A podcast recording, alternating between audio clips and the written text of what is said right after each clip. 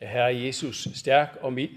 Vi beder om, at du vil komme ind i vort hjerte og fylde det med tro og tillid til dig ved din hellige ånd. Amen. Vi rejser os og lytter til det hellige evangelium, som det står skrevet hos evangelisten Johannes. Tak.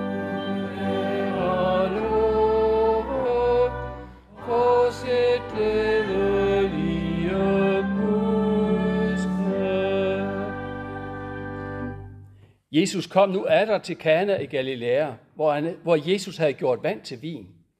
Der var en kongelig embedsmand, hvis søn lå syg i Capernaum. Da han hørte, at Jesus var kommet fra Judæa til Galilea, tog han hen til ham og bad ham om at komme med derned og helbrede hans søn, for han lå for døden. Der sagde Jesus til ham, hvis I ikke får tegn og under at se, tror I ikke. Men det kongelige embedsmand svarede, Herre, kom med derned, før mit barn dør. Jesus sagde til ham, gå hjem, din søn lever. Manden troede Jesus på hans ord og gik. Allerede mens han var på vej, kom hans tjener ham i møde og fortalte, at hans dreng var i live. Han spurgte dem så ud om, i hvilken time han havde fået det bedre, og de svarede, i går ved den syvende time forlod feberen ham. Der forstod faderen, at det var sket netop i den time, da Jesus havde sagt, din søn lever. Og han og hele hans husstand kom til tro. Amen. Jeg skulle sætte det ind.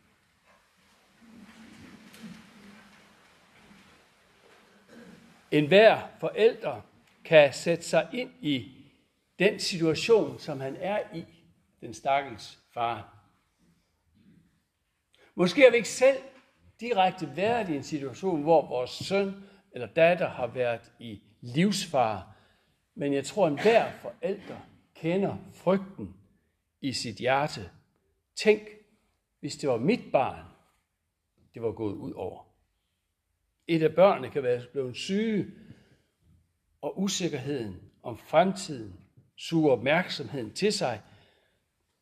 Det er næsten som om, man glemmer alt andet. Alle tanker og bønder samler sig om den, der er syg. Og alle muligheder afsøges. Man googler for at finde en mulig behandling mod den sygdom, som er helt umulig at se ud af.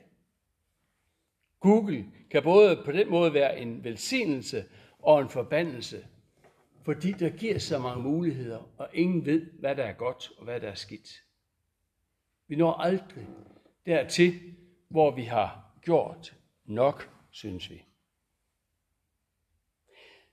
I teksten i dag er vi i Galilea, i det nordlige Israel. Det område, hvor mange af de beretninger, vi har fået om Jesu ord, de foregår netop i det område. Især området omkring Galileas sø eller Genesarets sø. Vi hører, at Jesus kommer til Kana, der hvor han begyndte sin virksomhed ifølge Johannes evangeliet. Der hvor han gjorde det første af sine store under, gjorde vand til vin ved et bryllup. I Kana har de ikke glemt Jesus. De husker godt den begivenhed. Og endnu en gang blev Kana altså vidne til et under, der fortæller noget om, hvem Jesus er, hvem Jesus var og hvem han er. Første gang viste han sig som ham, der er glædens herre, ham, der er festens herre, ham, der ønsker at underbygge og understøtte vores glæde og fest. Men denne gang, der viser han sig som ham, der er sygdommens og dødens overmand. Han er det mægtige ords herre. Jesus er herre. Vi møder i beretningen tre forskellige udtryk for tro, og vi møder det oven i købet hos den samme mand. Hos embedsmanden. Embedsmanden, som kom fra Kapernaum, men som altså var søgt til Kana for at opsøge Jesus. Først møder vi troen, som baserer sig på det, som man oplever, det som andre har oplevet måske, eller måske har han selv været vidne til det.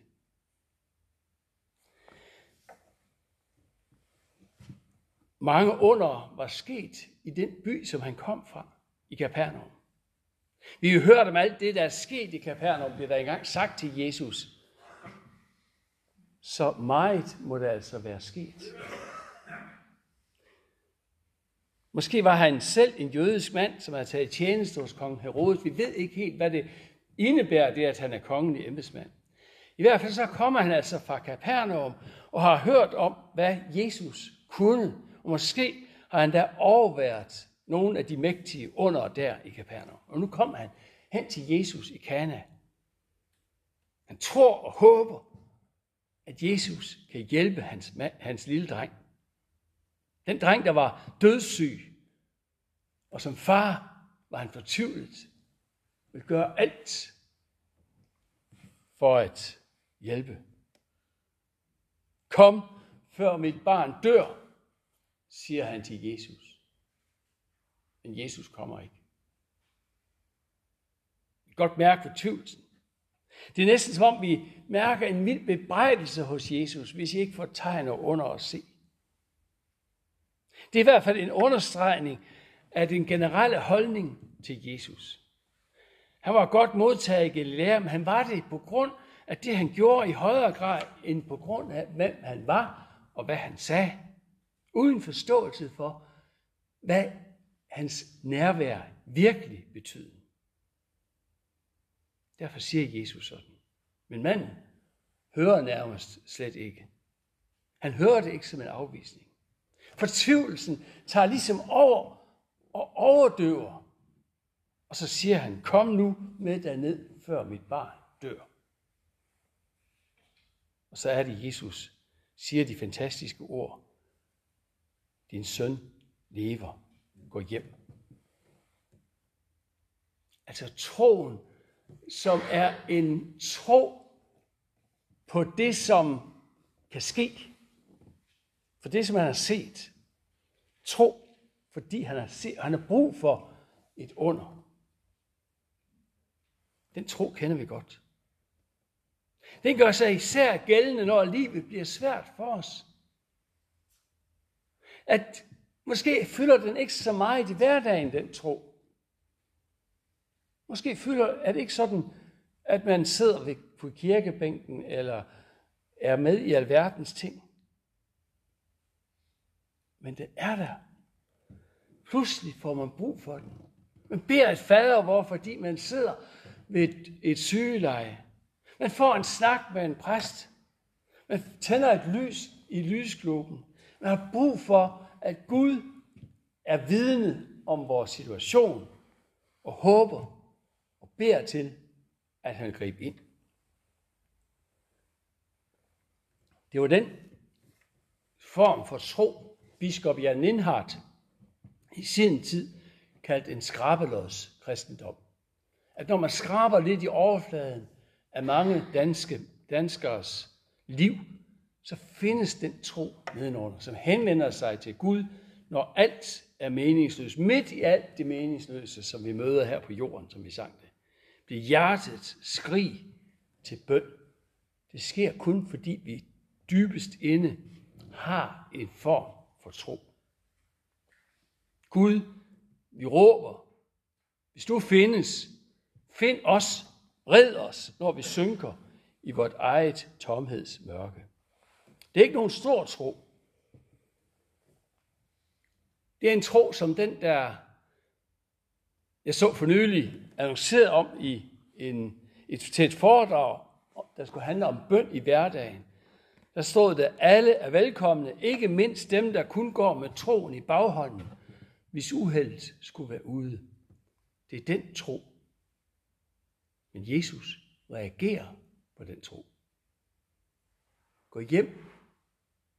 Din søn lever. Han inviterer ikke til spektakulære helbredelsesmøder eller store kampagner. Eller siger, gå hjem og hent din søn, så jeg kan lægge min hånd på ham, eller selv gå med hjem. Nej, han siger bare et løfteord. Ingen håndfaste beviser.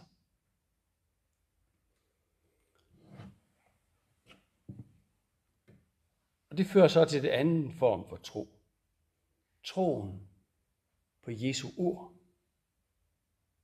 Troen på Jesu ord, som er fuldstændig modsat den fantastiske beretning, vi hørte fra det gamle testamente om Naaman, den armæiske krigsherre. Vi hører, hvordan han kommer hen til gudsmanden Elisa, og Elisa sender et, en tjener ud til ham og siger, at du skal bare gå ned og dyppe dig syv gange i Jordanfloden, så skal du nok blive rask. Og hvad sker der? Han bliver vred. Han bliver vred. Han blev vred og tog afsted med uforrettet sag. Han havde tænkt sig noget mere spektakulært, end det at bade i Jordanfloden. De havde da vand nok derhjemme, tænkte han. Men så overtalte han altså til at forsøge at tage gudsmandens ord, og dermed Gud på ordet. Sådan var det med Amen.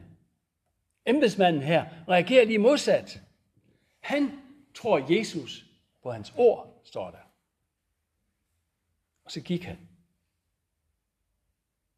Vi kan jo prøve at forestille os, hvordan har han haft det på sin vandring hjem fra Kana til, til, til, til Capernaum, hvor han, hvor han boede. Hvordan har han haft det? Det var, der var cirka 30 km. Det er taget måske lidt, han har nok overnattet, og det, var, det tyder på, at han har overnattet undervejs, men, men 30 km, det er en overkommelig øh, vandring, og alligevel en lang vandring. Han har haft god tid til at tænke over, kan vide, hvad der møder mig derhjemme.